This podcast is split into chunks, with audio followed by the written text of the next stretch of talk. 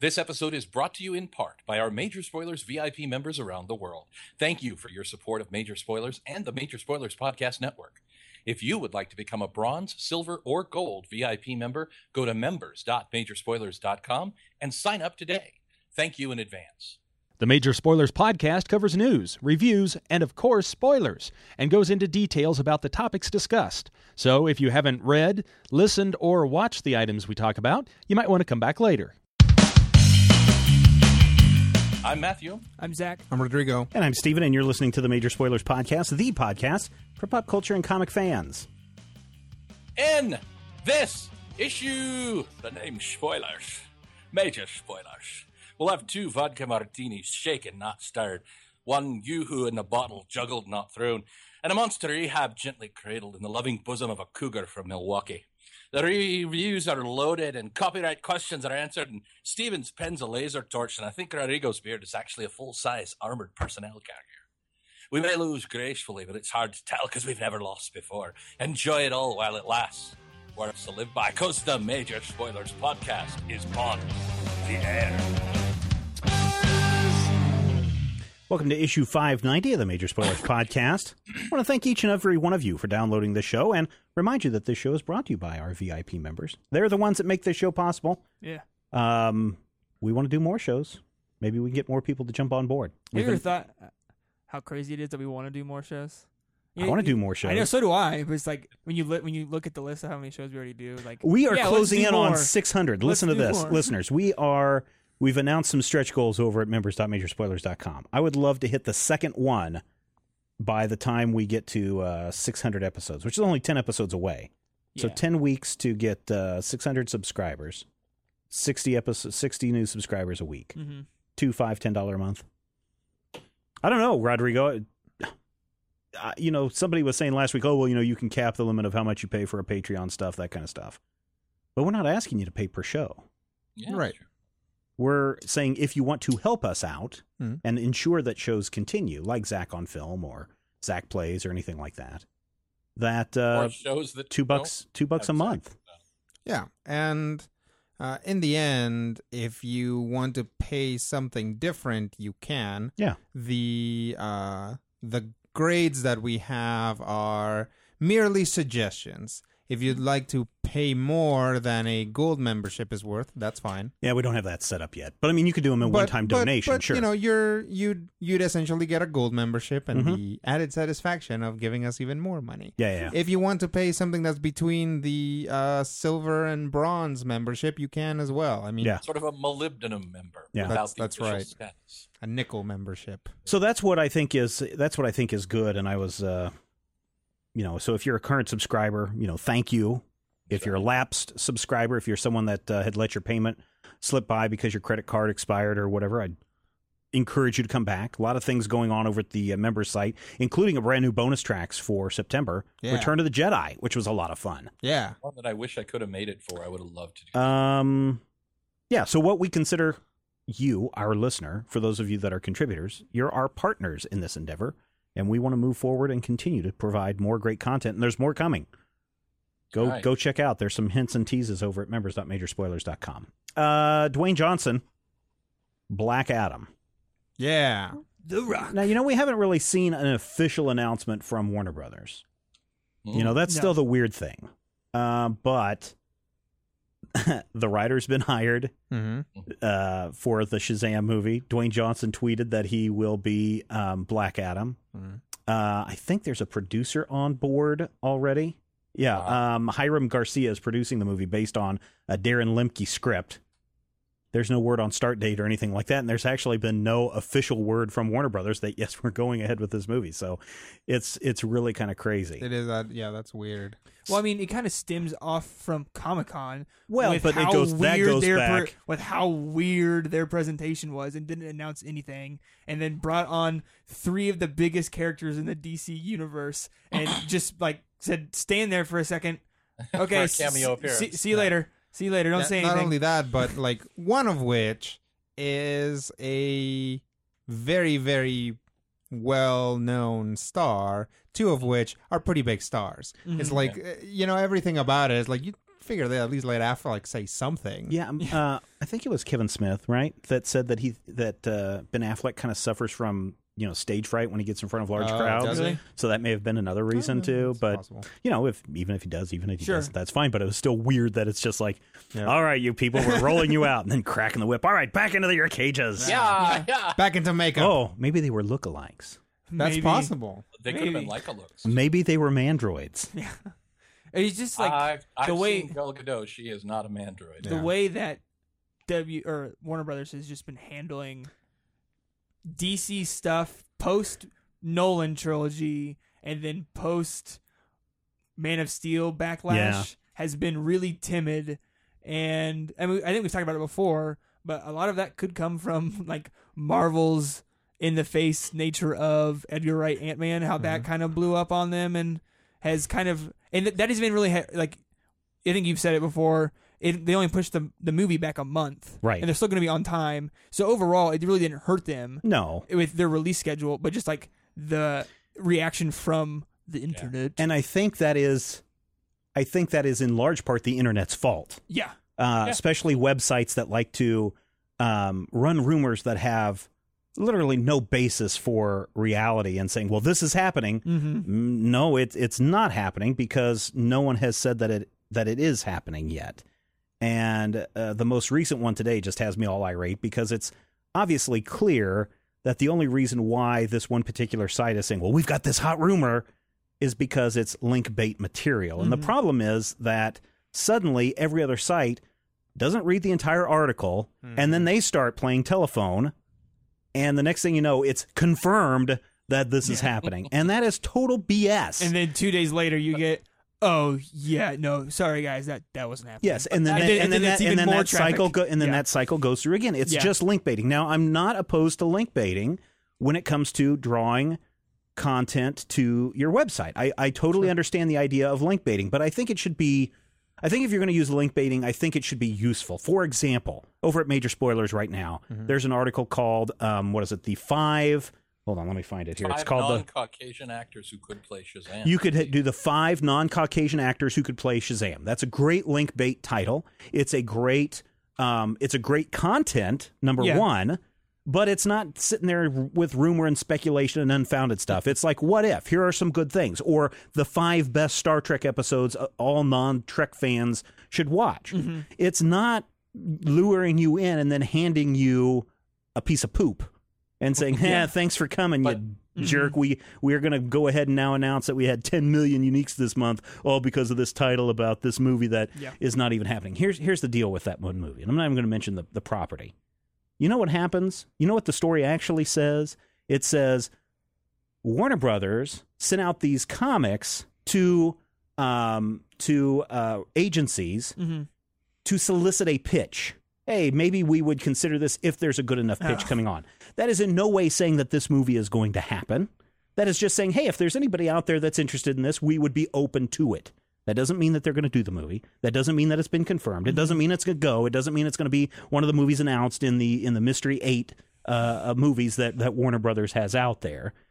You know what else they probably sent out? They probably sent out uh, uh, Kingdom Come. They've probably sent out um, uh, Red Sun. They've probably sent out Red Rain. Hey, if you guys have some good stories based on these properties, go ahead and send them to us. But for I people that just jump on that and say, "Oh, this is going to happen. How great is this?" No, that's you know, it's fine if you want to speculate. You know what would be a great article? Five properties DC should consider, in addition to the ones they've already got in the works. That's a lot better, in my opinion. Now, that's my opinion. You know, the way that Marvel did it, um, it, you know, it's it it's gonna take a long time, but maybe DC should consider. The the thing is that you know we're we're back to this conversation, Right, right, right. Um, that's the- fine. It's it's always good Yeah. to have a conversation every The two weeks. the, the thing about it is that DC is trying to beat Marvel at the game that Marvel invented. Right. Um, and they shouldn't. They should try to figure out the best way to to play a different game to change the terms of the game. But and I think may one be way. Doing that. Say what? Oh, go ahead. Go ahead. Go ahead. I, I- I think uh, one way of doing that is to actually go back to what Marvel was doing before, which is to have kind of exploratory properties first Mm-hmm. and then build that up, right? Mhm. Um, you know, Marvel started out with Blade. Um, you know, maybe DC shouldn't even say they're doing a DC movie. They should just be like, "Oh, here's a Blue Beetle movie," and like at no point say like, "Oh, this is like a connected." You know, to I would I would like love to see a Blue Beetle movie, Yeah. especially the Jaime Reyes one. Oh, sure. That would be perfect. yep. But whatever. I think though, um, it, it- it could be one of two things because we started this by asking or, or or commenting on the fact that Warner Brothers has not commented on things that have come out in social media. Now that may be Warner Brothers as a beast being old and slow and Well- too many brains running the dinosaur. Here, I'll come back to that in just a second. Make sure we come back to that because I have a different theory on that. So go ahead with the rest of your comment. Okay. But it may actually be Warner Brothers being really savvy about that social media presence because Dwayne Johnson saying, Hey, I'm going to play Black Adam. And then Warner Brothers coming out and saying, We're going to, we're, yes, the one thing that we have is a big star to play the villain in a piece where we don't actually, you know, know what the story is going to be or who the star is going to be. It may be something where somebody is really smart and letting other people do this advertising for them so that if and when they're ready to announce their missing eight properties or when they're ready to announce that Shazam movie, they don't have dribs and drabs of information coming out and an Edgar Wright situation and a big mess where people, you know, based sight unseen are now saying that Ant-Man is going to be Marvel's first failure, which I think is pretty ridiculous because that's also what they said about Guardians of the Galaxy based only on the cast members. And we know how that prediction came out. So it probably is somewhere in the middle, but I think it may be somebody actually being really smart about Warner Brothers uh, web presence. No, that's that's actually probably not the case with Warner Brothers because if you've been following what's been going on with the Warner Brothers company itself, they're in a heap ton of crap trouble right now. Um, they uh, uh, Rupert Murdoch was going to make an offer on buying Warner Brothers.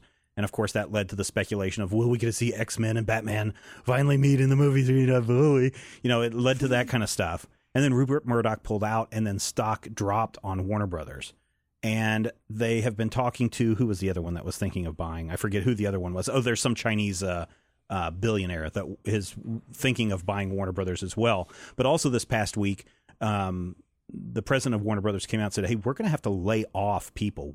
Layoffs are coming for Warner Brothers, so be aware of that." So more than Warner Brothers focusing on, hey, let's play up and announce these big eight movies in hopes that it will, bol- bolster um, our stock prices or hurt our stock prices.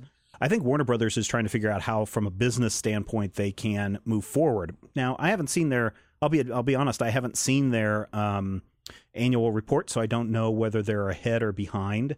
Uh, and I haven't seen a quarterly report or anything, so I don't know if they're losing money. But when you're announcing layoffs, that's kind of a big, big deal, and they may be Mhm. more focused on that right now in, in in the business side than the the promotion side.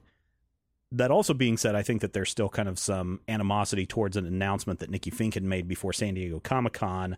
I think And she that- got too many things right. I think she got too many things right and spoiled it for them. And knowing how she is very hated in Hollywood, Hmm. they may just not be saying anything uh, to spite her.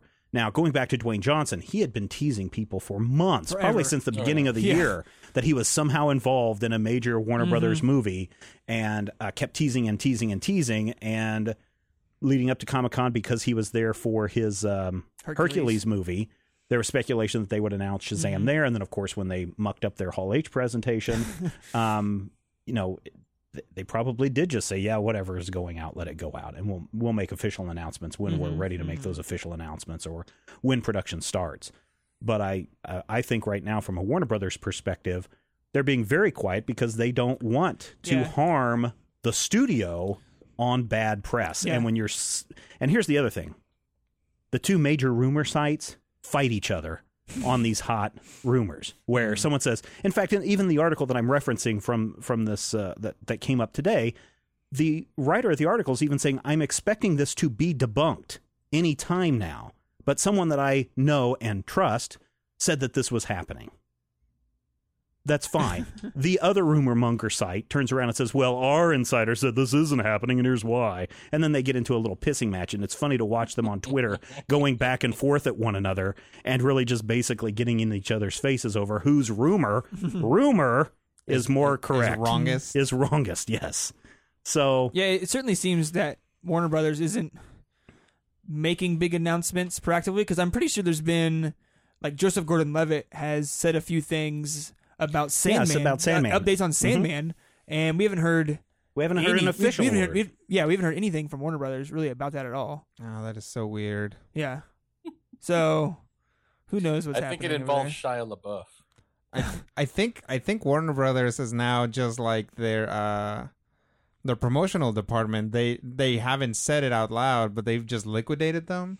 And now Yeah. they're they're taking the money that they were paying them and just giving extra money to the celebrities in their movies to do the product to Mhm. the, the promotions themselves. That would be actually And you know- interesting to see. Yeah, Kevin Kevin Tsujihara has told Warner Brothers employees that layoffs are coming at every level across the studio. They're coming in the wake of the failed bid by Rupert Murdoch's News Corp to buy the parent company Time Warner amid disappointing box office performances from this summer. Uh, Tsujihara, uh, Tsujihara did not disclose how soon the layoffs would come at the Burbank studio, which is about 8,000 employees and has been most consistently successful among the big six studios in recent years. It's been at or near the top box office and set a record last year with $5.3 billion in worldwide grosses. Um, What- but what Time Warner is under pressure from Wall Street to reduce costs in the wake of the uh, Murdoch's $80 billion takeoff, uh, uh, takeover bid. What flops do they have this year in the box office? Um, it doesn't say in this. Uh, let's see. I mean, I 300 Rise of Empire, Okay, Edge okay. of Edge of Tomorrow, which I actually watched that. I've heard it's like And it was actually, actually a really good. really good movie. I but just watched the, that last like night. the advertising was really bad for it. Yeah. marketing Oh, was so really here's horrible for and here's this thing. And again, I encourage you guys to go and read uh, this book. Um, oh, God dang it! I I'm so used to my iPhone having the finger recognition, Oh, the yeah. eye touch recognition, that on my iPad I keep going. keep Would you it." just damn read my thumbprint? It's called Save the Cat. Okay. Uh, Save the Cat. It's basically your guide to succeeding in Hollywood. And the Oh, first chapter is all about a log line and how you have to have a great log line. I'm going to get somebody in here, here pretty soon where you can talk about log lines. The second thing, the second chapter is you need to know your genre and you better have your title down to where Mhm. people understand what the movie is about just from the title. yeah, And when you look Yeah, at it's Edge of Tomorrow, Yeah. you have no idea what that movie's about. When you look at the now just DVD release and iTunes release of it, Yeah. what's it been titled? Live, Die, Live, Die, Repeat, colon, Edge of Tomorrow. That's Yeah. a movie has officially been renamed. And when you look at a title like Live, Die, Repeat, it makes a hell of a lot more sense of what Mhm. this movie's about. And it was a, it was a good movie. yeah, I I heard did it's really good. that. But I mean, obviously, uh, box office- Transcendence from Johnny Oh, Depp. that flopped, flopped. hardcore. Yeah. Uh, box offices were Jupiter down. Ascending. Well, oh yeah, I got pushed back yeah. until February. Um, Box offices were down huge amounts. this summer, yes, very Yeah, much so. Very like like crazy down. Like there has not been a movie since July that, uh, with the exception of Guardians of the Galaxy, that has Mhm. succeeded in their opening weekend. Guardians of the Galaxy dropped off one week into second place for for the Ninja Turtles. for the Ninja Turtles movie, but it has been number one since its release, except for Yeah. that one weekend. yeah. And it has gone, and just kind of this is kind of telling. Again, August is not that big of a month for movies. Mm, Um, it has already made the most money of all movies in 2014. yep. Yeah. That it counts Captain America: The Winter Soldier. That counts uh, Transformers. Transformers. That counts Teenage Ninja Turtles. Mhm.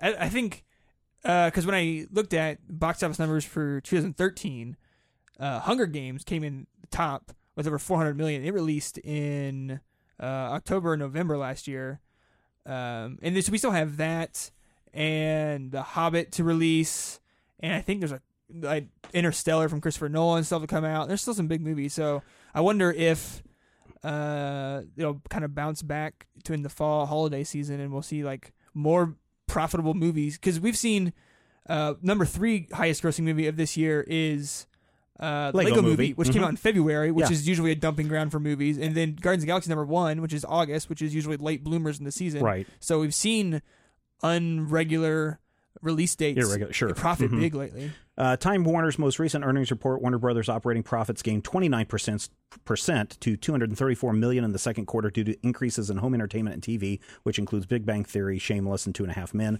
Revenue declined 2.4 to 2.87 billion due to decline in movie performance. Warner Brothers' share of the domestic box office for 2014 is 1.08 billion, which is about 15% of the market in the third and in third place behind Fox and Disney. That's far short of the pace of 2013, in which it led the U.S. box office with $1.86 billion. Certainly, with the stock market bid takeover, the stock, which had jumped to $87 when the Murdoch rumor came out, fell to $72 a share um, when Murdoch withdrew. And so there's pressure from Wall Street to reduce the cost in the wake of that big So lost ha- half half a billion in box office over the summer.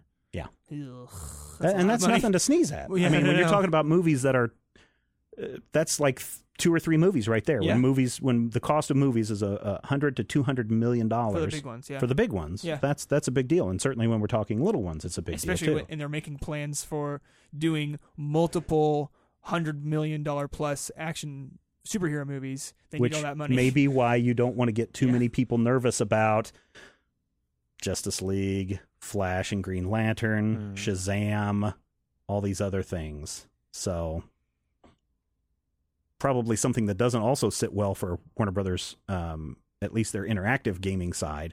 Batman Arkham Knight has been pushed back to June Hmm. of 2015. You got any thoughts on that, Rodrigo? Yes. My thoughts are that I am not interested in playing that game. Here, I thought it was coming out in October, and I went ahead and pre-ordered it. Like Yeah. when it was announced, the day one that they with- said, with the really cool pictures of baby Bruce that we've been hosting. uh, "No, that would have been the game Uh, before." That was the game before. yeah, that was the game before. This is the one where there's some They did mysterious really quick back to back night. releases. Yeah, there's some mysterious night that has appeared, and uh, Here's, is, here's a good thing about the fact that you pre-order that, Steven. Now Warner Brothers can, can take that money and put it in the bank and get interest on it for when the game actually came, Yeah. comes well, out. Well, or GameStop, Yeah. who took my pre-order. Um, I guess the thing is that I don't know if they're doing a massive change to the game or what the delay is. There's not been any real reason for the delay. Originally, I thought again, I thought it was supposed to come out in October it this could year. be a marketing push. then I heard it was mean, January, and now it's June. It could be it could be any number of things. It could be that um, they're like, nope, we haven't marketed this properly. Look at look Mhm. at all the crazy stuff that Destiny is doing. Um, we need to do something better. It could be that somebody was like, hey, some aspect of this game is hugely problematic in some way. Mhm. Either it's going to be super offensive to someone, Yeah, or more than likely ultraviolet, or, or or this is or like the game is weirdly saying something that we don't want it to say right. or you know could could be any number of things could be Mhm. like oh we hired this voice actor and they didn't complete their lines and now they don't want to do it anymore or they're like in a pay dispute or something like that like yeah. there are so many things so many aspects to a video game that can delay it Mm. um, and once you get that delay in, then you get this uh, this kind of domino effect Mhm. because if they if like the issue is an issue of writing, then they can't get the voice people together. Then they, the um, designers can't design things, and Mhm. so on and so forth. Right. So depending on where the problem is, you kind of get this effect that delays everything else. And did the last game release uh, uh, for next gen consoles? The No, it One? didn't, and and So that was that that was be a a big big, thing. that was a big uh, problem with me because it's like, oh, I'm buying this new these two new gaming systems. Mhm. I want to go out and buy this Arkham game, Yeah. which came out like just a month before the release of the consoles. Yeah. Um, and suddenly they're like, no, we're not. We have no plans to Yeah. release. Uh, was it Origins? Was that what the previous one Yeah, I was? think We have so. no plans to release Origins on PS4 or Xbox One. Wait till the next one. Yeah. And then again, no reason's So been so they given. They have, to update their engines and take it Well, advantage but they of were the already doing that. graphics But and again, stuff. this was already supposed to be planned for an October release of this year. Yeah. everything was going along fine, and then they then they stopped it. They haven't said why, but as you'd mentioned, maybe they want to make sure that this is right because this is the final Batman Arkham game. Not only that, but this is the first their first release on a on a next gen console. Mhm. Right. I mean, not necessarily for Warner Brother Games, but for the franchise and for this for this section of it. Yeah. Mhm. Um, yeah, it could be any number of things. Mhm. It could be that, yeah, I mean, it could be the opposite, sort of in a way. It's not that they're having trouble with the engine for the new thing, is that they've gotten through it and they're like, we could do so much more with this. Yeah, Let's yeah. take it back Let's a few amp it up a steps and amp this Yeah. up because now we realize, you know, uh, you know, a year into production or however long, two years into production, now we know what the capabilities of this thing are, and the the fact of the matter with um, when you make that jump in, in to a new console is as designers and programmers and everything, you don't know what the capabilities of a console are Mhm. until you've already worked with it, right? I mean, if you look at like nobody would have ever expected the glorious graphics of Donkey Kong Country on the Super Nintendo, but eventually people were like, "Dude, we can totally do this on a Super Nintendo." Yeah, yeah, yeah. Well, and I think the other thing too is um, one of the new features is being able to drive the Batmobile. Oh, yeah. So there's a little Grand Theft Auto thing kind of going on there. Um, probably without the killing of There's the, just the hookers just and the, the, all muggers of and all that. the street is just lined with Batmobiles that you can like get into. Just But check this the out: the the Batman Arkham Knight Batmobile edition will include a custom art book, which is 80 pages long, limited edition steel book, uh, a unique steel book case and game disc, a comic book, exclusive character skin pack, transforming Batmobile statue, fully, fully transformable Batmobile statue, Into what? released Batman. in exquisite robot to a detail by Batmobile. Triforce. More, th- yeah, I'm going to bet that it probably kind of transforms like in uh, Kingdom Come, where the Uh-huh. Batmobile transformed into the the Dark Sentinels that were chasing the Cosby kids down the alley. Is that what happened in Yeah, Kingdom yeah, yeah, Come? yeah. Jeez. Yeah, I, I can confirm this crap. Oh, okay, okay. That was awesome. It was not awesome. Yeah, it was. And you know they I really, I think a lot, terrible. the pushback from this might have to do with marketing because they didn't really have anything at Mm-mm. PAX, Yep. No, and so they really I mean, missed. it could just be the that. big It could be stuff. that the game is sitting there ready to go, yeah. but they've uh, somebody is like, "Oh, what's up next to to release?" And they're like, "Oh, Batman Arkham Knight is like, why haven't I heard anything about it?" Well, that's well. I know so many people have been talking about Destiny, and I know we've run some stuff on the site over the last year or two.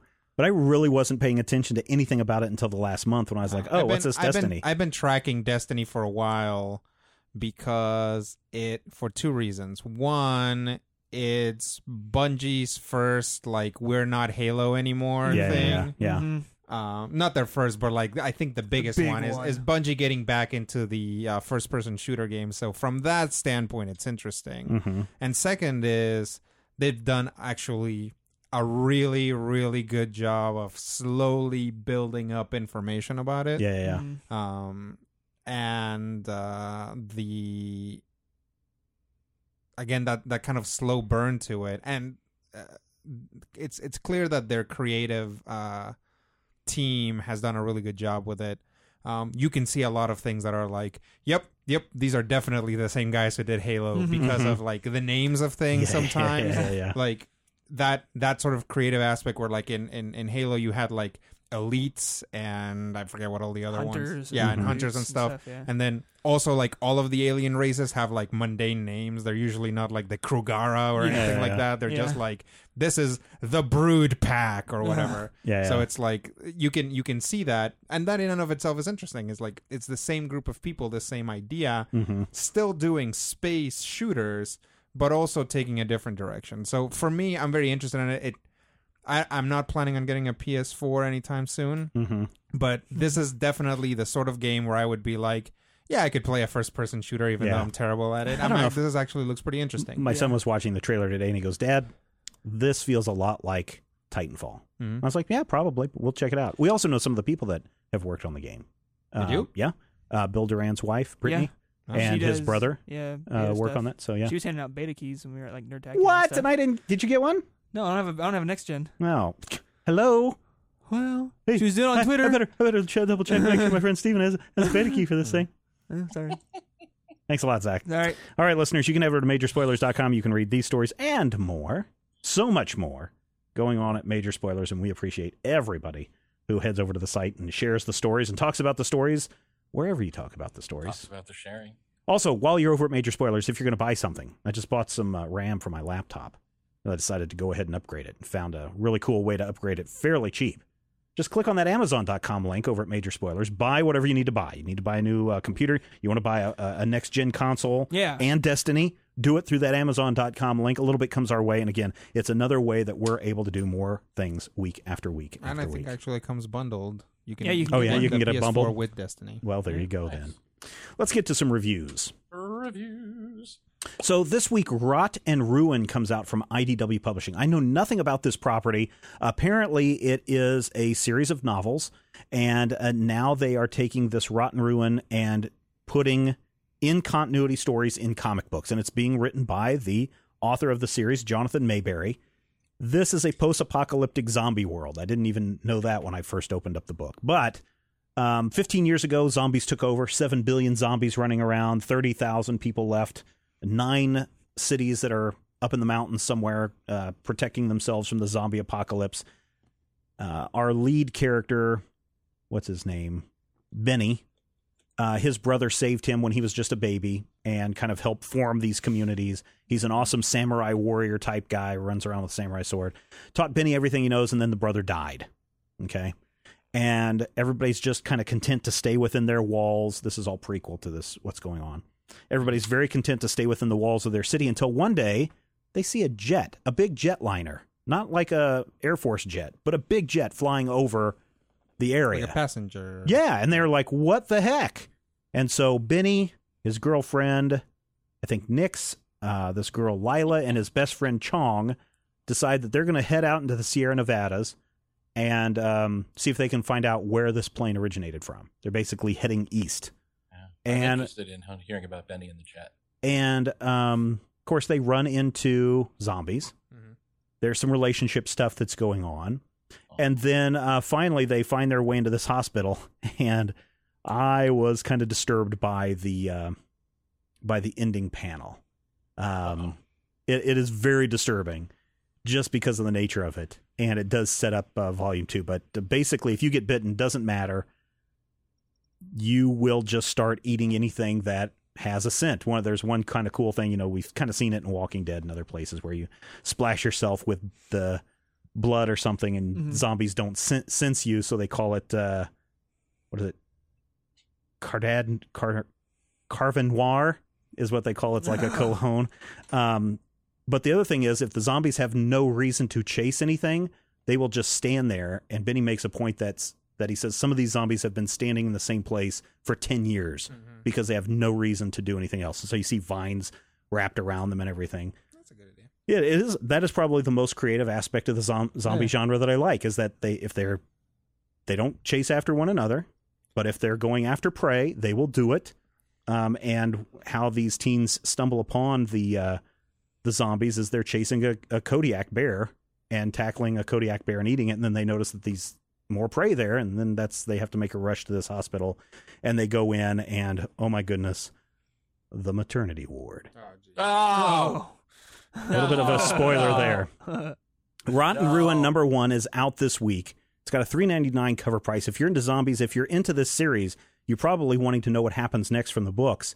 Uh, so you might want to check it out. I thought it was interesting from a zombie genre standpoint. I have no investment into these characters, so it's very hard for me to find an instant attachment to say, "Oh, I love everything about this."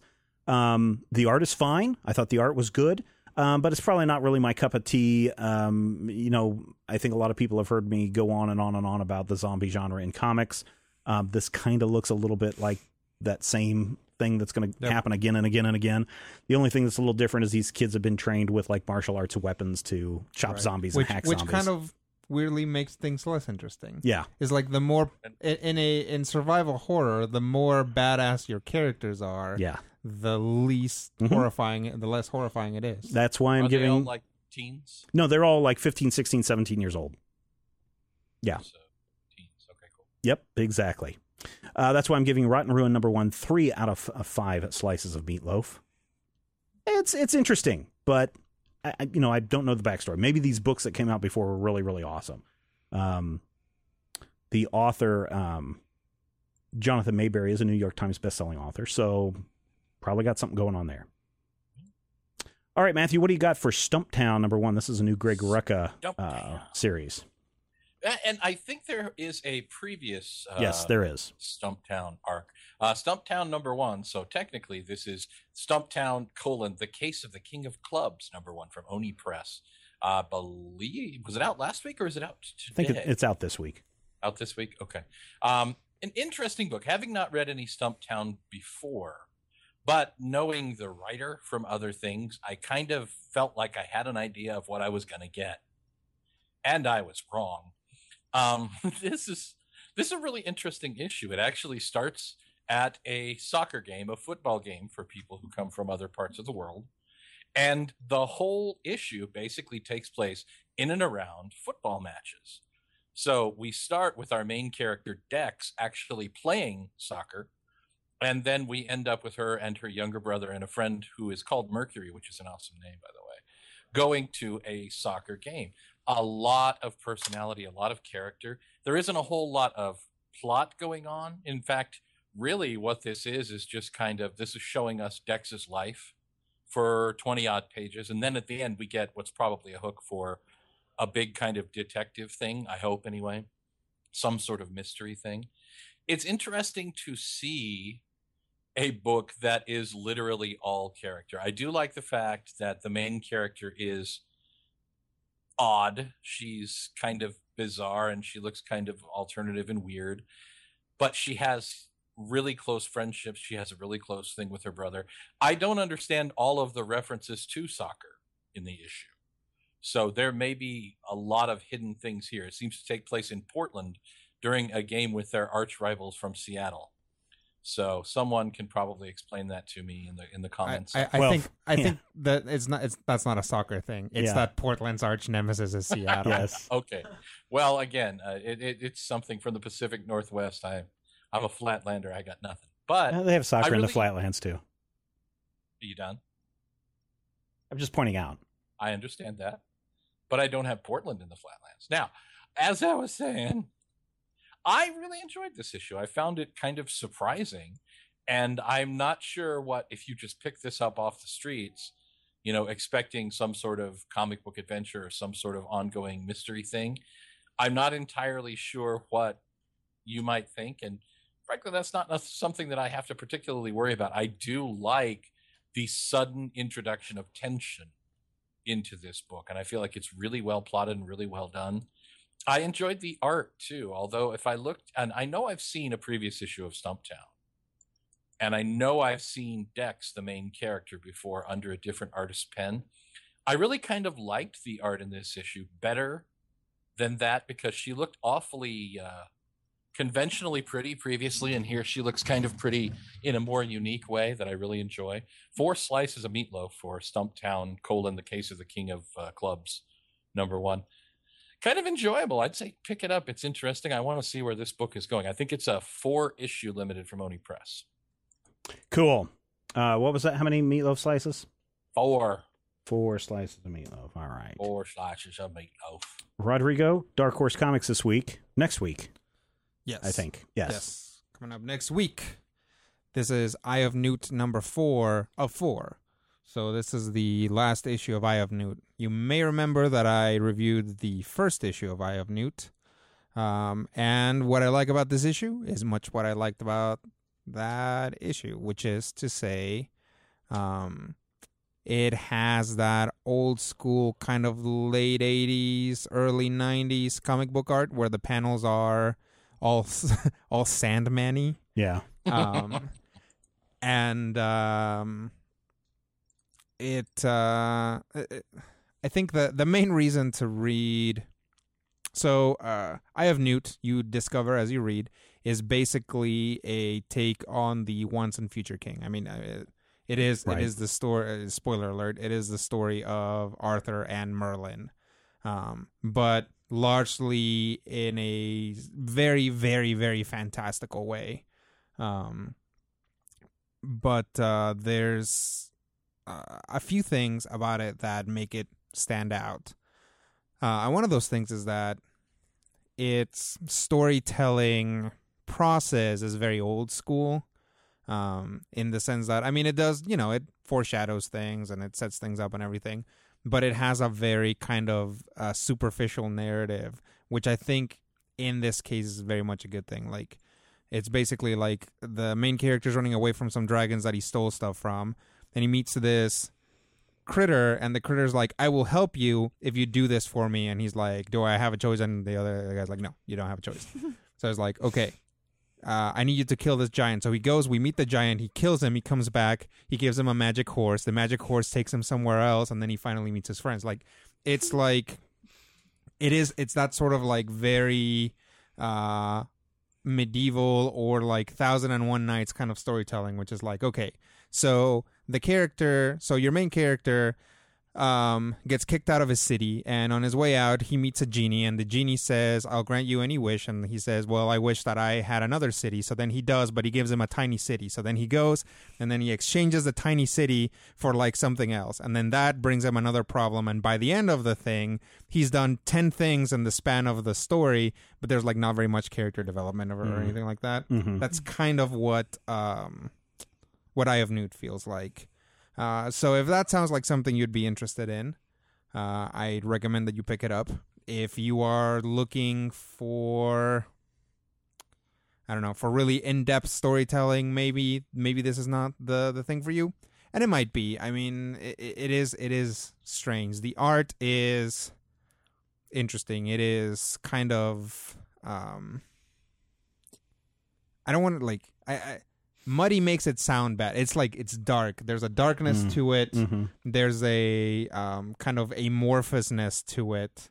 Low contrast, Yeah, washed definitely. yep, yeah. yep, exactly. Which again, so makes it look like a comic from you know 20 years ago. Mhm. Um, but uh, it it's not bad. It's definitely not bad. There's a very realistic looking toad in it, which I'm into. um, magic horse that look that guy looks cool. Um, so yeah, I'd I'd say uh, this is probably a three and a half slice of meatloaf uh, affair. Um, and the very last line of the book, you find out why the book is called Eye of Newt. Oh. Very cool. So that is out next week, right? Or is That is that out next week, I from. Dark Horse Comics? All right. Zach, let's wrap up with you with Yes. uh, legendary Star Lord number three Yes, from um, uh, last week. back talking uh, Star Lord again, and I've continued reading this series because I just love it oh so much after reading the first two.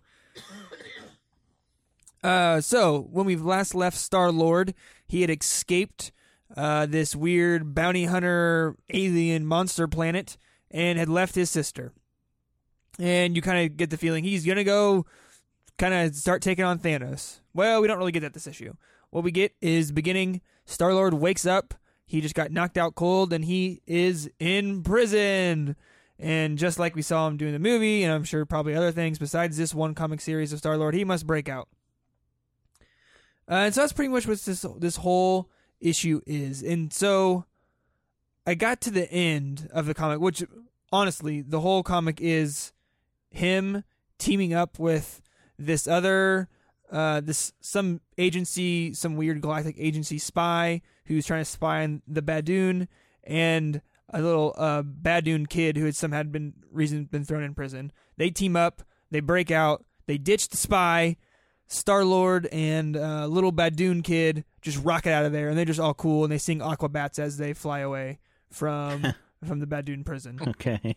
So I got to the end of the comic and I thought, hey, uh, this issue didn't really take the story anywhere. We got dropped into a situation, and by the end of it, he had said the same thing as he did in issue two. And then I said, you know what? I really don't care because I laughed a lot, and this was just good times. Which is not what the feeling I usually get from comics that are just seem to be stalling. Which, if you're stalling in the third issue, that would be weird.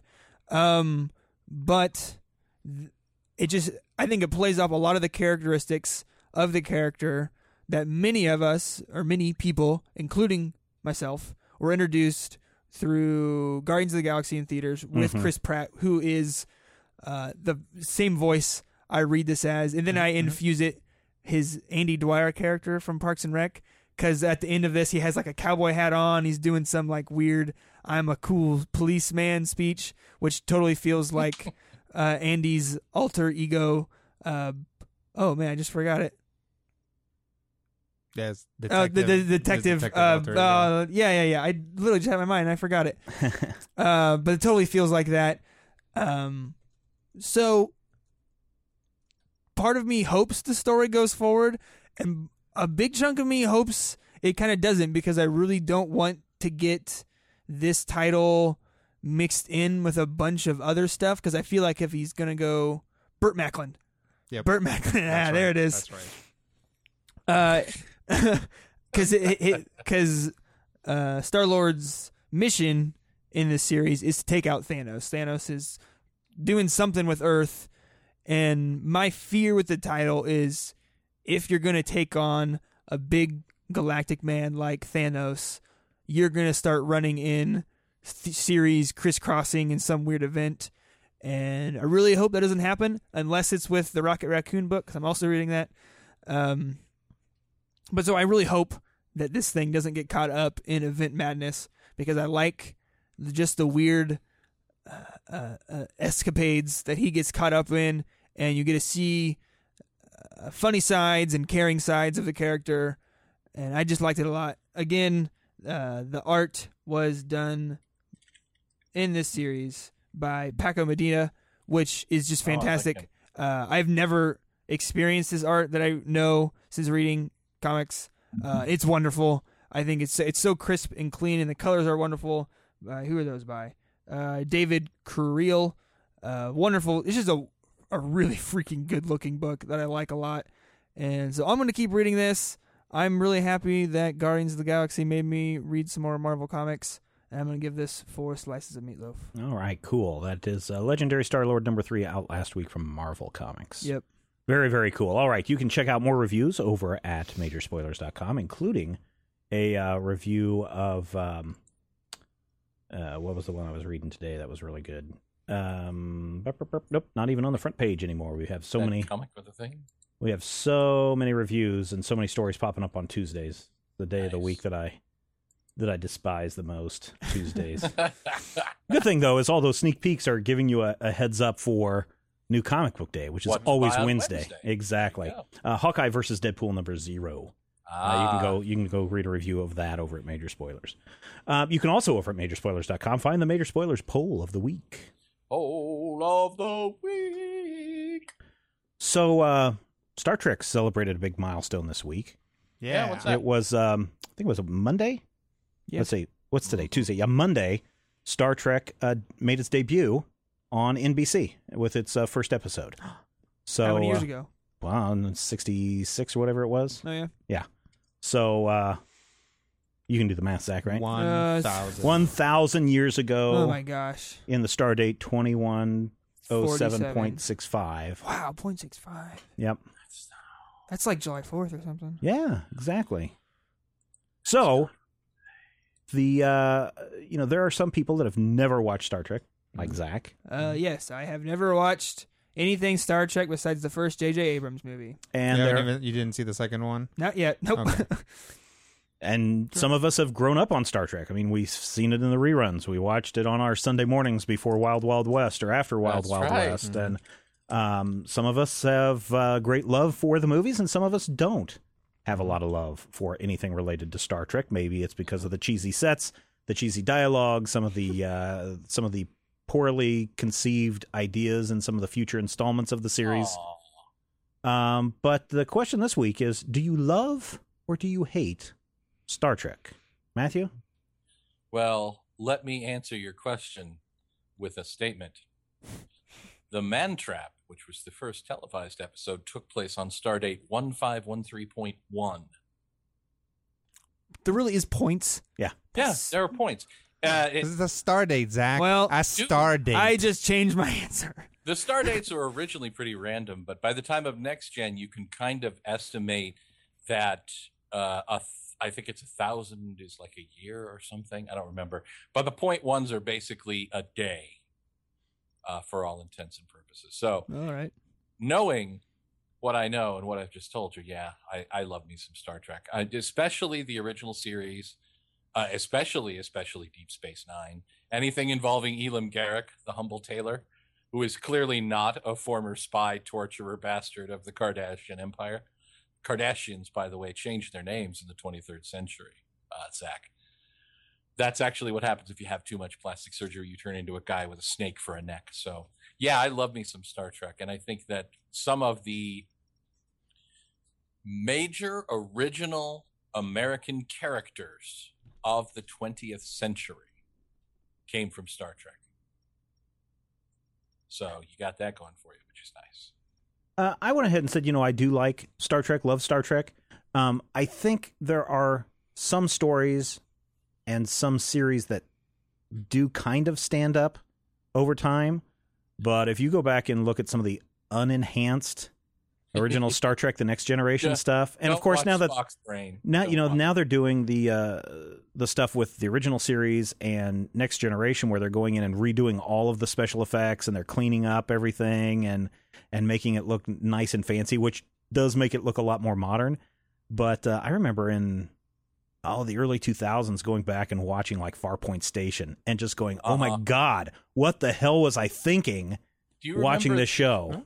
the creature that explodes at the end of season one and it's so it was so scary in 1987 but watching it now it literally looks like claymation it's like an episode of mr bill it's just, Yeah, the one it where has uh, not aged yeah where, where the Yar alien- Yar dies. Uh, no before that that one's terrible too yeah, No, Skin- that's like a goop. is where Yar- It's like Yeah. a pile of goop. I Yeah. think that kills. i think this is the conspiracy is the name of the Oh, episode. okay. It's where uh, where commander Remmick turns out to be entirely full of tiny uh, uh, rubber I actually- scorpions. I actually liked Enterprise. I know a lot of people hate that series. I actually liked it. I liked Deep Space Nine. Wasn't a big fan of uh, Voyager.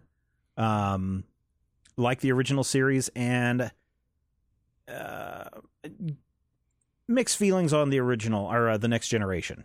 Uh, there were some seasons that were really good, and there were some seasons that just felt like we got to keep our budget low, and so everything's going to be taking place on on the, bridge. Yeah, everything takes place on the bridge. And then there are some seasons where they had a little bit more money and they're like, hey, we're going to go have our 23rd holodeck adventure this season. Yeah. Um, Fedoras for everyone. yes, or Sherlock Holmes or anything like that. So even though I think that there are some some low points in, in the Star Trek franchise, I still said I love it. And I think that there are some good stories and some good uh, messages that come out after all of this time. Zach, you want to take a crack? Yeah, sure. This one, uh, there's no middle ground for me to just plant my flag in for this one. So you, uh, I'm gonna go with I love Star Trek because uh, I know a lot of people enjoy the thing. I don't want to hurt their feelings. I've only watched uh, one thing of Star Trek, and yeah, you know what? I enjoyed it. I thought it was nice. It was fun. Uh, there was a lot of explosions and bing zips and booms. Um, I'm sure. No, I'm not even gonna say that. I was gonna say I'm sure if I went back and watched it, I'd like it. Probably wouldn't. I don't know why. I just it, Star Trek has never been my thing. I've never really been interested in the property. Um, but I won't disparage the great name of Star Trek because I know like how important culturally culturally the original series was and stuff. So I I, I wouldn't uh, go against Star Trek and say I hate it. So I love Star Trek. Rodrigo? Well, Star Trek certainly has a lot of problems here and there, but uh, I, I'm w- I'm with Zach in that uh, when I take all of the stuff from Star Trek that I've seen, which is a little bit more than one movie, Right. but not that much more. Oh, really? Okay. Um, I all in all, I come out with a, a positive experience out of the thing. Mhm. There are some episodes of the original Star Trek, some episodes of the next. I think of every Star Trek that are hella boring. Yeah. Like episode for episode, Star Trek has some real dullards. Yeah. that are just like, man, when is this gonna end? Yep. and then you on Netflix, you go to the next episode, and the next episode starts like, oh, when is this one gonna end? Yep. Um, but also there's lots of stuff that's fun about it. Uh, In the end, for me, um, at a at a mile away view as a franchise, I do love Star Trek. I just kind of don't like to get into the nitty gritty of it Mhm. uh, because there's some stuff that is actually just really slow. Yeah. It's like the technology's fun, a lot of the ideas are interesting. It's like it's what I mean, it took sci-fi kind of in its own direction, Mhm, right? It's like if you want something that is like we have to make moral choices through science fiction, like that's what Star Trek is. Right. And that's more, what it, more so than any than, than almost any modern uh, franchise or or or work. and I think that that's what Gene Roddenberry, you know, credit. I mean, this could have turned into a. I'm not going to disparage Battlestar Galactica, but it could have turned into a Buck Rogers in the 25th century, Sure. where they're not tackling social issues. Right. And what Right. what Star Trek did is it did tackle the social Right, issues right. of the day, and it put it in a kind of a fun environment, so that you could have total escapism, or you could really look and see the very first interracial kiss on television and go, "Wow, that's uh, going to shake up my." Thought process a little bit, but I'm either okay with it or I'm not okay with it. So You can do you can do two things with sci-fi. You can make it an action thing, or you can make it a thought piece.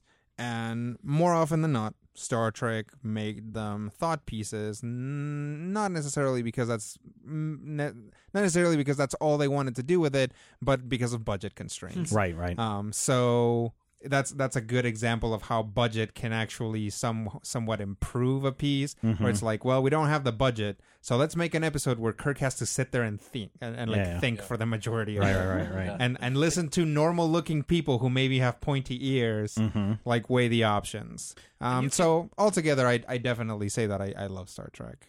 And I think that's what most people have already said in the uh, in the poll voting so far this week. Oh yeah, ninety-four percent of the votes we have right now, just shy of hundred in play, all say they love Star Trek. Only six percent hate it, and I'm wondering how many of them actually hate it, or if they just don't want to love it. I don't know. Well, I mean, there are some people that truly hate Star Trek. There are people that truly hate Star Wars. There are people that truly hate fill in the blank. You know, so I think you know, I, I for me, I think if if I sat down, like I've seen the entirety of the first season of the Next Generation, Mhm. scattered, um, first like and scattered episodes of every other type of Star Trek except for Enterprise. I don't think I've ever seen an episode of Enterprise. Um, and I've seen Star Trek Generations and Wrath of Khan Mhm. between all of those things, if I was to pick 10 things, I could find 10 things that would make me hate Star Trek. oh, sure, sure, Like- sure. Yeah, There's a combination in there of like boring, dumb, and like heavy handed. Um, like social issues, but Right. like in a, in like just the worst possible, handling them in the worst possible way. Right. That's in Star Trek too. So I can totally understand if somebody is turned off of the of the property. Yeah. If you are Zach, if you are a non Star Trek fan, I Mm-hmm. would suggest you go read uh, Jason Inman's article over at Majorspoilers.com that he posted today. Uh, or this week, depending on when you're listening. Five best Star Trek episodes all non Trek fans should watch. I mentioned that earlier before. Yeah, yeah. Uh, he basically covers the gamut from many of the series, and I think some of the uh, his top one will surprise you. I have it on good word that we might see a top female characters in the Star Trek universe Oh, uh, cool. appear later this week. So you want to keep your eye over on majorspoilers.com for Star Trek related goodness all week long. Also, want to give a, uh shout out to our sponsor, Tweaked Audio. Thank you for uh, sponsoring this episode, tweakedaudio.com. When you head over to tweakedaudio.com, you'd be saying to yourself, why am I going to tweakedaudio.com, Stephen?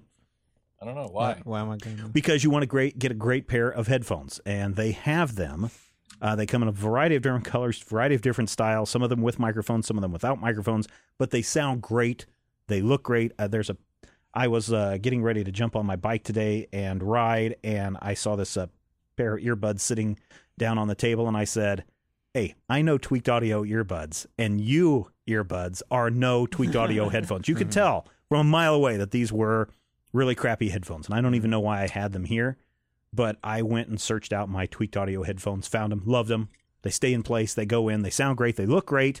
And best of all, listeners, when you head over to tweakedaudio.com, enter the checkout code MAJOR and get 30% off the price. Am I wrong in thinking that they actually put out some over the head headphones? I don't know. Let's go over to Tweaked yeah, Audio. I thought and it was over there the other day, Over and I swore, headphone. yeah, over the head earphones. You mean cans? Yeah, some can cans. Not can cans. Those are No, entirely. okay, sure. I those guess have, that's Yes, they do. Look at that. As in fact, Look they are that. called they are called the Eddie headphones, the tweaked Eddie headphones. They go over your ears if you want to have that comfort. I know some people. Uh, and here's the thing about the tweaked audio headphones: you can find the little earbud ones Mm-hmm. that just kind of sit in your ears. I, that's the kind that I prefer. They do have like this California green with the little thing that shoves down into your ear canal Yeah. uh, to really block I out like sound. those. I'm not a big fan of those because I don't like they never fit in my ears Oh, quite yeah, right. yeah, yeah. So I'm not a big fan of those, but there are some people that like those, and some people don't like putting anything in your ear. You know, you're not supposed to put anything smaller than your elbow in your ear, Zach. yeah, like your thumb. Exactly. Wait, what?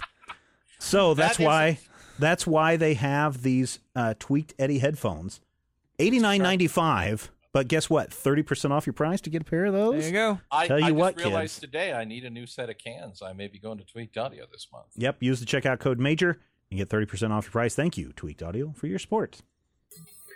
The Salt Lake City Comic Con uh, just wrapped up this past weekend, and we're still waiting for some official numbers as of this recording.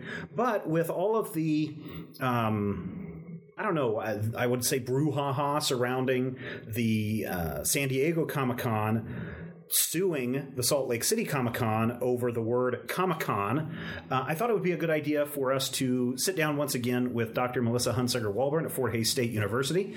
She is a licensed uh, attorney, and uh, we're going to talk trademarks today and, and specifically talk about this Salt Lake City lawsuit. So, Melissa, thanks for joining us once again. My pleasure. So last time we talked about copyright, we talked about Jack Kirby. Uh, you know, another thing, especially in law, is trademark. So maybe we just ought to start off really quick with a, a, a you know, a, the nickel version of trademark law and what it does. Okay, well, trademark law falls under the umbrella of intellectual property law, so it's it's in the same family of law as patents, copyrights, trademarks, trade secrets. They're all intellectual property law, and trademark law um, is is can be a byproduct of both federal and state laws. Um, everything that has been indicated in this lawsuit is as it relates to federal statute, just to be clear about that. But basically, um, trademark law is designed to protect the consumer as much as a person who is engaged in a commercial enterprise. Um, basically, a trademark is going to be any word, symbol, or phrase that a entity uses to identify its goods. Coca Cola, for example, yep. McDonald's. Yep. And so the benefit to you as a business is that you have the opportunity then from trademark protection to have your build your business build a brand, to hmm. build goodwill, to build a reputation, then that consumers can rely on when they're shopping for goods in the marketplace. Right. So, so you know, it's a lot of intellectual property protections are designed to protect the creator of an idea, or the creator of a story, or the creator of a of a musical piece. And trademark is a little bit different because it really is designed to protect consumers as much as it is the person who's built the brand, because consumers ought to be able to rely on if I buy an Apple product in the micro, mm-hmm. micro or excuse me in the in the marketplace that I am getting a product that stands up to the quality and reputation, customer support, whatever that I have associated with the Apple brand, I should be able to rely on that being that good. Instead of some cheap knockoff, which could harm the brand in some Right, way. right, and um, you know, like some other elements of intellectual property, um, you have you can claim that you have a trademark in the word, color, symbol, phrase that you use to identify your goods. Um, either by registering it with the U.S. Patent and Trademark Office, or by simply using it in commerce. And um, so you can register your mark, but you don't have to. If you haven't registered your mark, that doesn't mean you won't have trademark protection.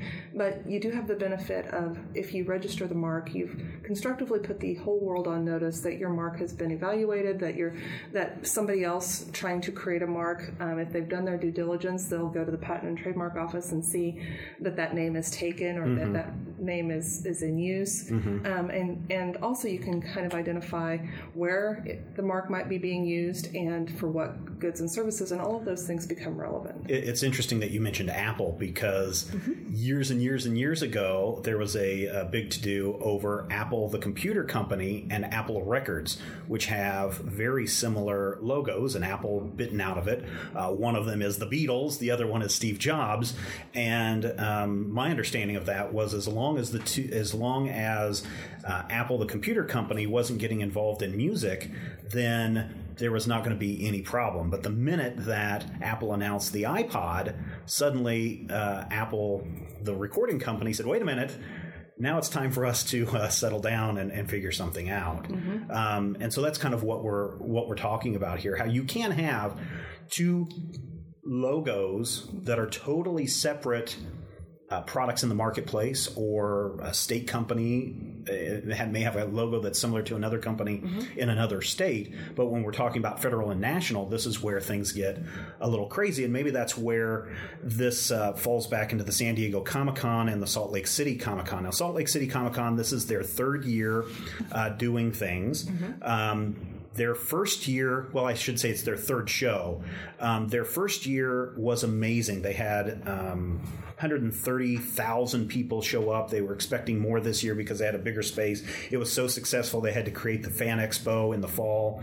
Um, and everyone's like, oh, that's nice.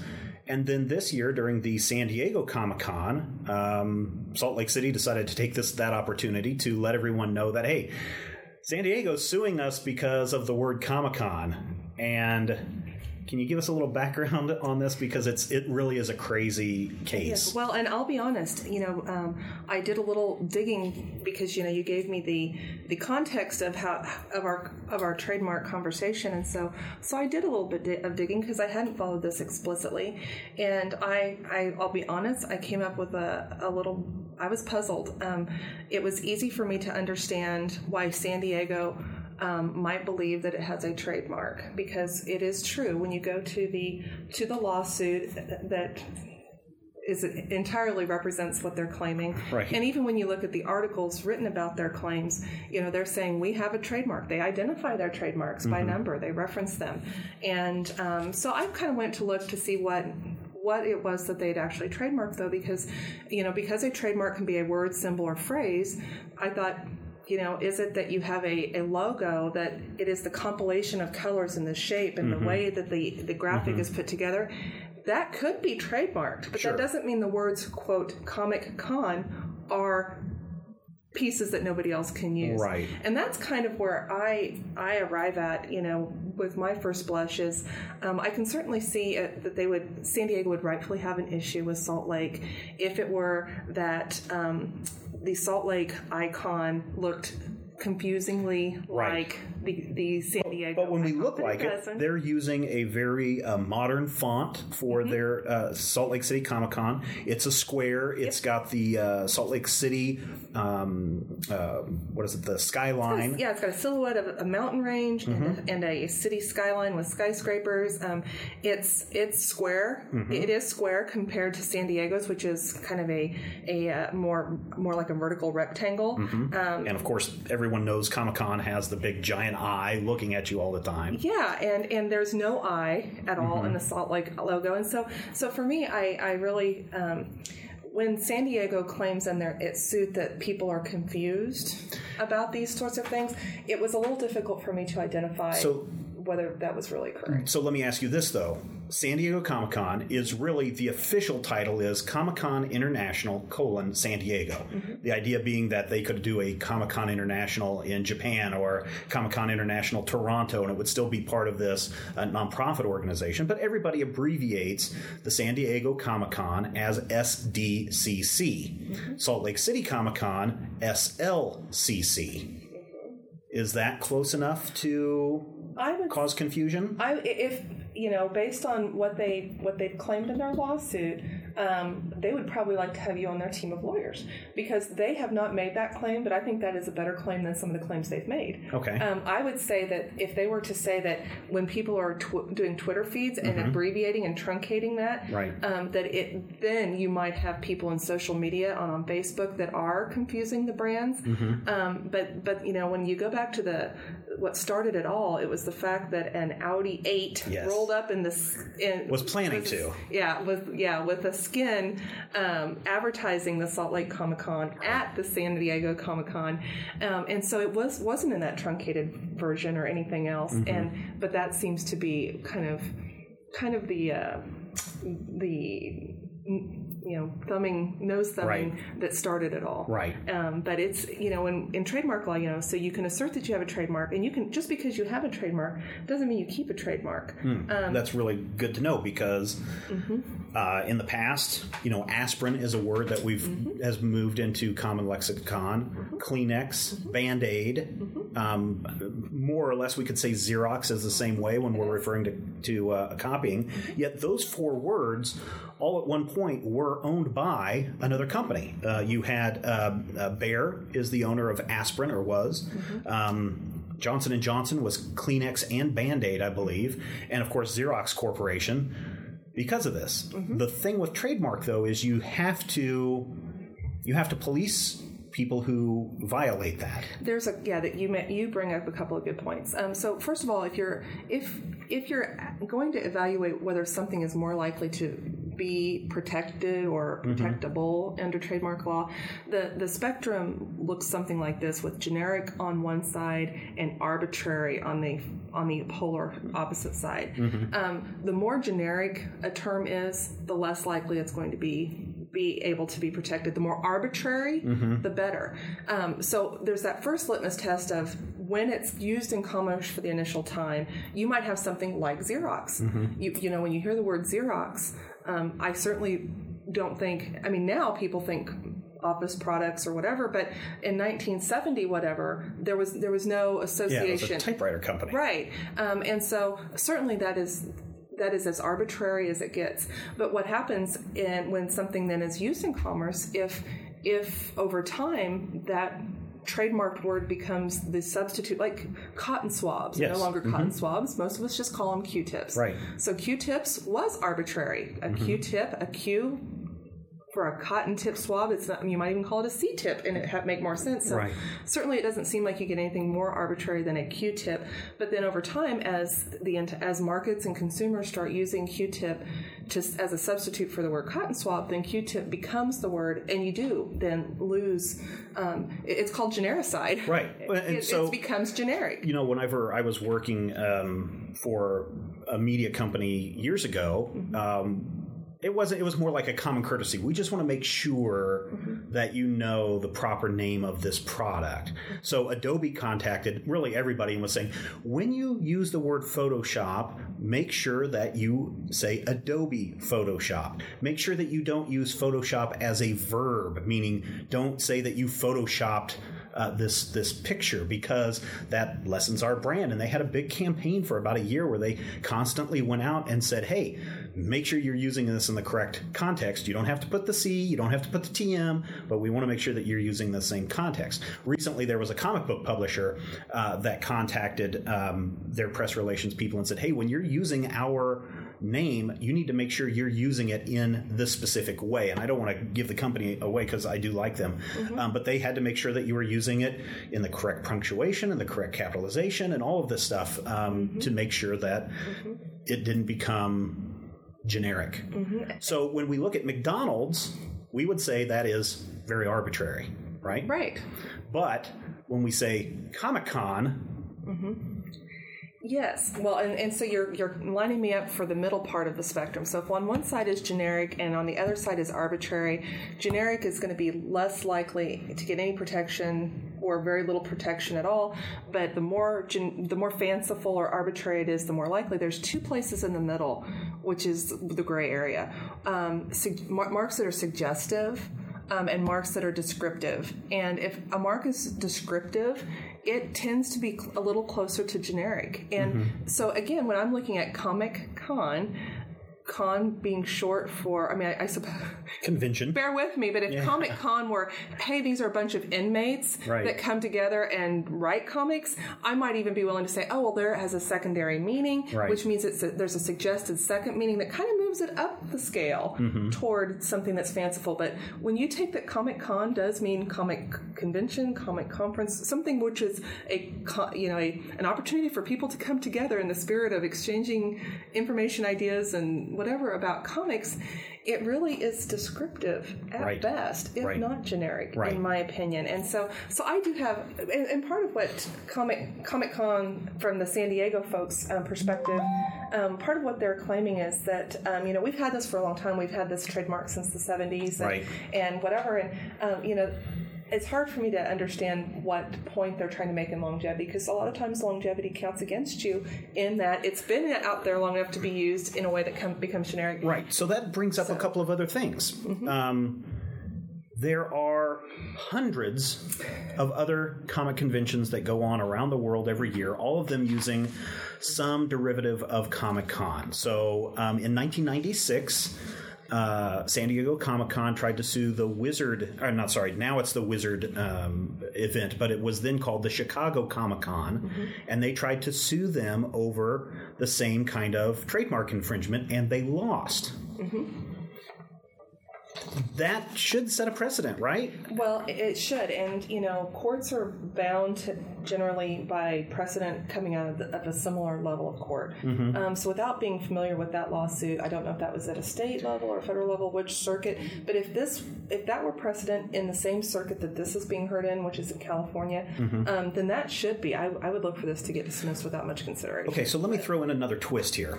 Um, the Chicago Comic Con was Comic Con, all word, all one word, C O M I C C O N, one word all together. Uh, San Diego Comic Con is Comic hyphen Con. Yep. Salt Lake City has no hyphen in between the comic and the con. And there are many other Comic Cons out there. The Baltimore Comic Con, uh, I think that one. Uh, there's there's one of them that um, actually drops the second middle C, and it's just Comic Con essentially. Um, and then there's different derivatives of capital C or lowercase c and all together. What does that bear into this trademark case? Well, I, th- I there is a couple of things. One, I, th- I would say that for those folks that are um, playing on the different ways you can make Comic Con and have it be different, they're trying to put themselves in a safer place. Okay. That there probably is, from their perspective, a, a little area of they're not sure, and so wouldn't it be better to set ourselves apart, Right. Um, so that we don't that we're immune from that. That said, um, you know, I did a little digging on on this registration, and I and I thought it was interesting that the same folks that have trademarked, registered San Diego Comic Con with the space, not the hyphen. Um, they used to have Comic hyphen Con trademark too, and it's now dead. Um, and so, in some regards, I just wonder, and this is just completely entirely speculative on me in the in the time that I've had to kind of look at this.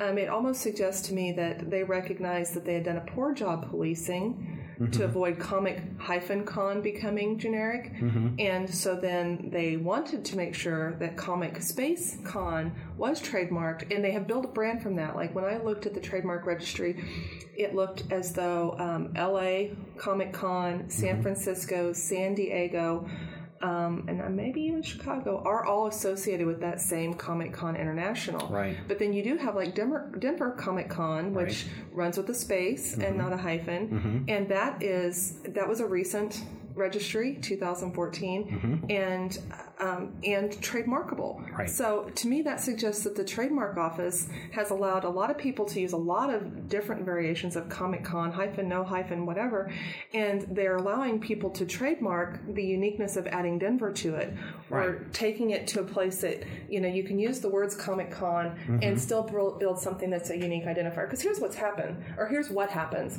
you're Salt Lake Comic Con, and it's not about Comic Con as much as it as it is about the mountain range Right. and the koozies Right. and the bumper stickers and the car skin that you're going to put on. And so it's really um, the value add from from all of those things. And I think that San Diego is going to have a real difficult time saying that they that the, the, the gold star standard and is it infringement. So you so we established that yeah it's trademarked and maybe if we even said it wasn't generic hadn't hadn't become generic, um, you also have to say that there's a, a likelihood of confusion. And you know it, it's really difficult to for me to identify at least that people would really be confused about these two events. I mean, I, I don't look at these things anyway and think that there's any similarity. Or if I'm going to be confused, I'm going to be confused that any Comic Con I see is associated with these folks, and there are so many Comic Cons Right, out there. right. And that also goes, I think, I think that goes in a strong way against San Diego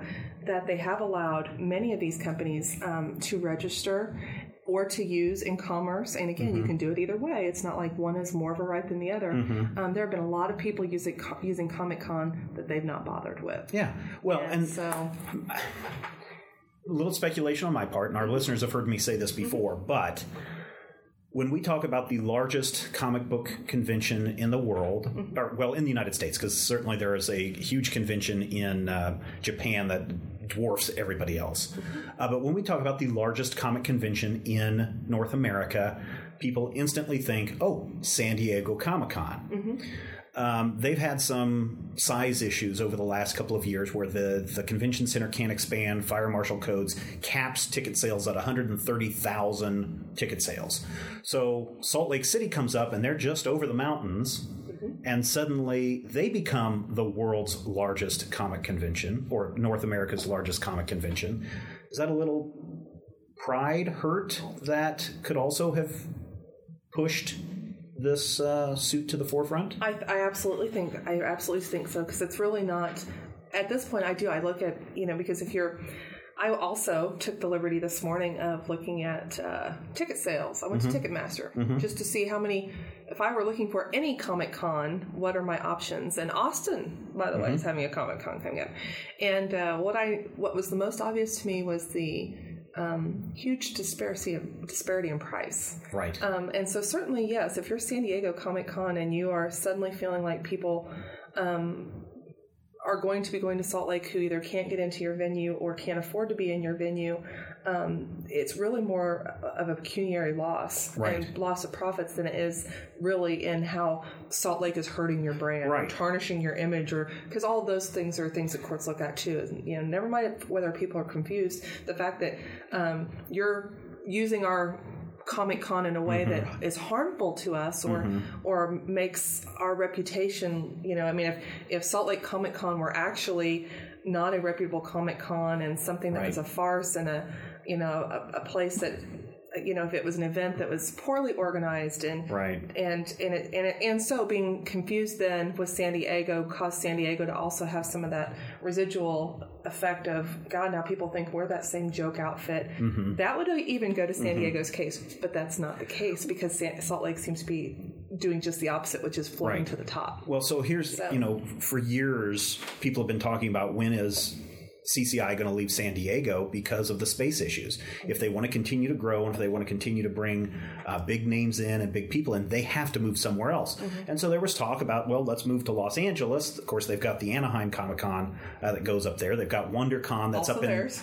yeah, they've got WonderCon, which is also theirs up in San Francisco. Um, the, the Moscone Center is not big enough to take on the San Diego Comic Con size. Um, Anaheim seems to be okay where it's at. So the location that I've been saying for years is you need to go to Las Vegas because they've got the largest convention center, and it's an hour, hour and a half flight from Los Angeles to Las Vegas, uh, so that you can get all your Hollywood bigwigs to come out and do their big presentation and do all of that stuff. Now Salt Lake City comes around, they have more than enough space in their convention center to do um, 180,000, I think. Uh, and it's also probably an hour, hour and a half, two hour flight from Los Angeles. So there could be some potential revenue lost if suddenly Salt Lake becomes the Comic Con that people, I should say, comic book convention that people want to go to.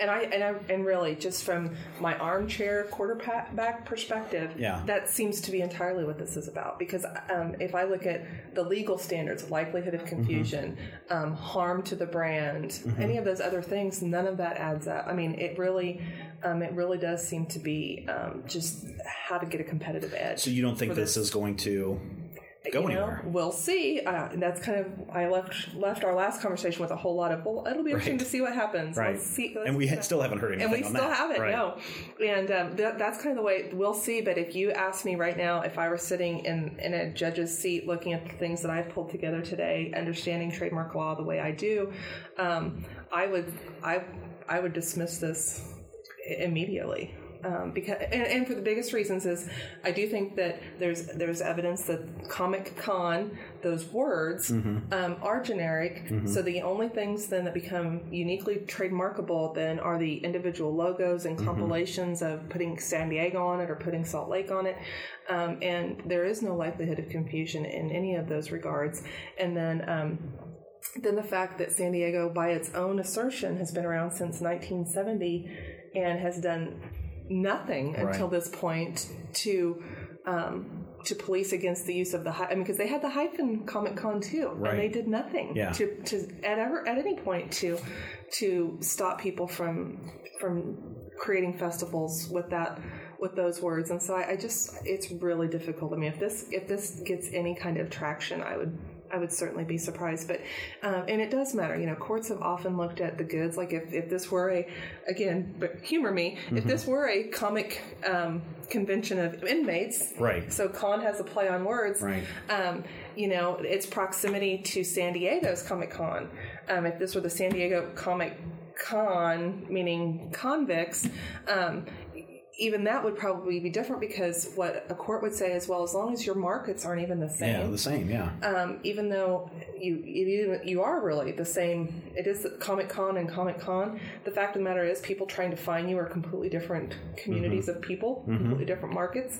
Um, and I, I go to a, a case that um, I was using in class the other day to show how how close this is. You know, I I uh, used a hypothetical that you know if I if I open Mel's Donut Shop um, and somebody else owns Mel's Donut Shop. I have no, you know, if they sell tasty pastries and I sell tires, we're in the market for completely different goods. Right. Um, even if we're in the same community, the fact is, is we sell completely different goods. So if I sell a soda matters. called Pep Boys, then I don't have to worry about. It, pro- probably not. And of course, it does depend on how you fashion Yeah, the logo. yeah, I mean, all those things kind of come together. going to have three faces on there. But, but yeah, um, and it's interesting because there was a boat company. So then I took it to, to how similar something can be and Mm-hmm. Right. still be distinct. And the, the first was a a uh, a boat company called Slick, or I guess, actually I think Sleek Craft came first, but it was Sleek Craft, Hmm. and um, both companies sell boats. It's Slick Craft and Sleek Craft. yeah, I can see where that. And even so, both selling boats, both selling boats in a similar geographic or a, a s- sufficiently similar geographic footprint.